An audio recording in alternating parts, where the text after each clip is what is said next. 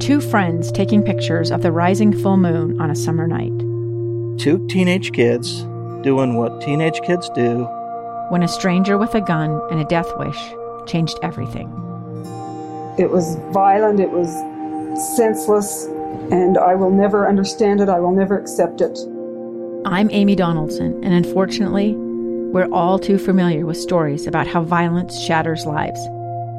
But what we rarely see is how they are rebuilt. In a new podcast, The Letter, we relive tragedy, but only so we can hear the rest of the story the struggle to reclaim lives, the realities of grief, and the possibilities of forgiveness. I believe in miracles. Sometimes I thought, there are no miracles. Yeah, there are, and this is a big one. Follow the letter at theletterpodcast.com or wherever you get your podcasts. Hey, welcome to today's episode of Live Mic. I am so glad to be here with you today. I'll tell you, uh, if things sound a, little bit different, it's because after the earthquake, earthquake of yesterday that knocked out the power in my apartment, uh, that power, thanks to Rocky Mountain Power, has been restored, and I have returned home and am broadcasting from my guest bedroom once again. All of that, of course, in an effort to practice this good social distancing as we continue to face this pandemic, this coronavirus. Uh, one thing, I, if I have time, I'll talk about it later on in the program. There was a letter sent around by a number of rural uh, people, a little bit rural uh, political people. Uh, some of the representatives and county commissioners all signed a letter from the rural parts of Utah telling uh, the governor, Governor Gary Herbert, that he's overreacting. He, alongside uh, Lieutenant Governor Spencer Cox, who leads uh, this task force, the claim by them is that they're overreacting. Well, I don't agree with that. So, as you see that letter circulating around in the headlines today, just know that what you are doing, the advice that you are taking by uh, folks like the CDC and the World Health Organization and the task force here in Utah and the various other smart people who are in positions of authority, whose education uh, has led them to advise in moments just like this, know that that's the good advice to take. And any of the naysayers who say that we're overreacting uh, or that we are in one of these skies falling types circumstances, uh, they are wrong. And the good advice uh, of washing your hands, maintaining a distance between yourself and others, limiting the size of the groups in which you operate and uh, move around, uh, that is the good advice to take. It's been reiterated uh, around the world and we've seen the good result of that good advice uh, being put into practice. I want to talk a little bit about some of the lessons we learned yesterday and some of the uh, good examples uh, of, of, strong attitudes and of good leadership. There were so many agencies that came together uh, after the earthquake hit. out there in Magna, and we're so lucky to uh, continually be able to report that there were no uh, casualties or fatalities as a result of that earthquake. We have since learned uh, that there is a, a, good deal of damage to uh, some structures, some of these older, non-reinforced brick structures, uh, but also we woke up this morning to learn that there are some uh, trailer parks which have sustained some significant damage, and there are some people who could use some help from their neighbors here in the not too distant future as they try to put put their lives back together in their homes. Uh, but I want to turn for just a moment uh, to some of the things shared uh, by some of the leaders as they spoke to the public yesterday. Some things that caught my ear. I shared this with you yesterday, uh, not long after it caught my ear, and I want to share it with you again because this spirit, the one that was in action just yesterday, uh, is relevant today. Uh, Trish Hull was serving as uh, mayor yesterday in Magna, and she, while addressing the media and the public, uh, said something. There's a, a, little phrase in this uh, sound clip I want you to pay uh, close attention to. Here is something said by Trish Hull in Magna as she addressed her community yesterday. I was so impressed this morning. I drove around quite a bit and talked to people who were standing out in their yards. I can't tell you how many people I talked to who said, I've already checked with everybody on my street, we're all okay that's Magna, and that's how we roll. I just, when I heard that, when I heard Trish Hull yesterday say that's Magna and that's how we roll, I wanted to share that message with as many folks as I could get my hands on. I wanted to uh, repeat it over and over on these airwaves. I wanted you to hear it uh, because that's Magna and that's how we roll. That ought to be all of our credos. We all uh, ought to be looking at the good example set by Magna as their uh, community was rocked yesterday, and it was the instinct of the neighbors to step out and reach out to their uh, friends and loved ones and uh, reach out and put together uh, that community, which was shaken up a, a, little bit. That's Magna, and that's how we roll. That's the motto of this week's uh, or the program here this week. Uh, also, in that same press conference, Unified Fire Authority Battalion Chief Clint Mecham he had something to say, and he talked about the Utah way. So while we heard from the mayor talk about Magna, and that's how they roll in Magna, the UFA Battalion Chief Clint Mecham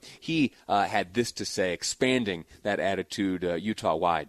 Again, the Utah way here is is helping us out. Uh, a lot of folks are have have family close by and they can stay with family, but we are um, leaning forward and are fully prepared to offer assistance to anyone that has been displaced or may need additional assistance. That's the Utah way. We help out. Now, a few days ago, we had a conversation with a representative from the American Red Cross, a gentleman named Rich Woodruff. And it turns out uh, that as we, you know, we hear these good mottos as voiced by Trish Hull, they're serving as mayor of Magna, as we hear this good attitude practiced Utah-wide by UFA Battalion Chief Clint Mecham, it uh, we have now in front of us an opportunity to put those attitudes into practice, to put those beliefs into practice, and to put that good advice and that good attitude uh, into practice when it comes to our own behavior. And it's because uh, there is a blood shortage. We heard uh, on Tuesday, again from Rich Woodruff, who is with the American Red Cross, that we are uh, in need of blood donations the shelves are, are depleting very quickly, and it's it's a very uh, uh, potentially life-threatening situation for those that need need blood. Every two seconds, somebody needs blood. So if you keep that perspective in mind, he reiterated that this is a critical time for such donations being. The needed. numbers are are scary. Uh, they continue to plummet, and of course, we continue the message to constantly for blood, especially during this critical time. So that was the message delivered on Tuesday. This morning, we heard in a press conference hosted by the president as he was flanked by uh, various experts on his task force uh, regarding the coronavirus uh, that this need is not just here in Utah. Uh, Surgeon General Jerome Adams this morning spoke and encouraged Americans to give blood, saying da- that donations are taking extra precautions amid COVID 19, but that there are opportunities still to donate and the need is real. We know many of you are home practicing the president's guidelines for social distancing. But one thing we should all consider, especially our millennials and Gen Z, is donating blood. As an anesthesiologist who still practices at Walter Reed taking care of our wounded warriors and our soldiers, I know donated blood is an essential part of caring for patients, and one donation can save up to three lives. Blood centers are open now and in need of your donation. I want America to know that blood donation is safe, and blood centers are taking extra precautions at this time based on new CDC recommendations, including spacing beds six feet apart, disinfecting surfaces between patients, temperature checking staff, and encouraging donors to make appointments ahead of time so we can space them out. Social distancing does not have to mean social disengagement.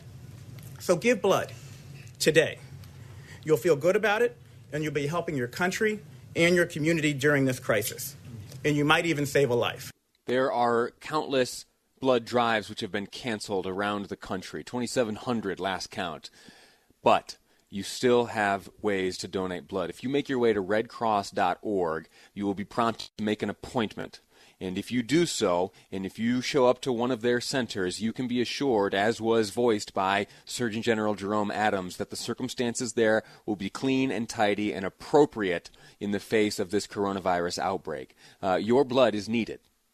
There are those uh, who are suffering right now, who are showing up to hospitals, and who, despite uh, this coronavirus, uh, still find themselves the, the unfortunate victims of accident or find themselves in the circumstance of need, you can help. RedCross.org is a way to do it. Uh, so why don't we put that attitude uh, we heard yesterday in Magna uh, and the attitude we heard yesterday by the Unified Fire Authority Battalion Chief? Uh, the Utah way is to help out. And in Magna, that's the way we roll. I'd amplify that and say here in Utah, that's the way we roll. Redcross.org. Uh, we're going to take a quick break here. When we come back, we're going to be speaking with uh, a psychologist, president of the Utah Psychological Society, uh, Dr. Kurt Kundick. Uh, the truth is, all the news that we're facing, uh, the, the pandemic, the earthquake, there was an impeachment not too long ago. It can become a little burdensome, and you may want to take a check uh, and look at your own mental health. We're going to get a little bit of advice on how to navigate these intense, intense headlines, and we'll do that next here on Live Mic. I'm Lee Lonsberry, and this is KSL News Radio.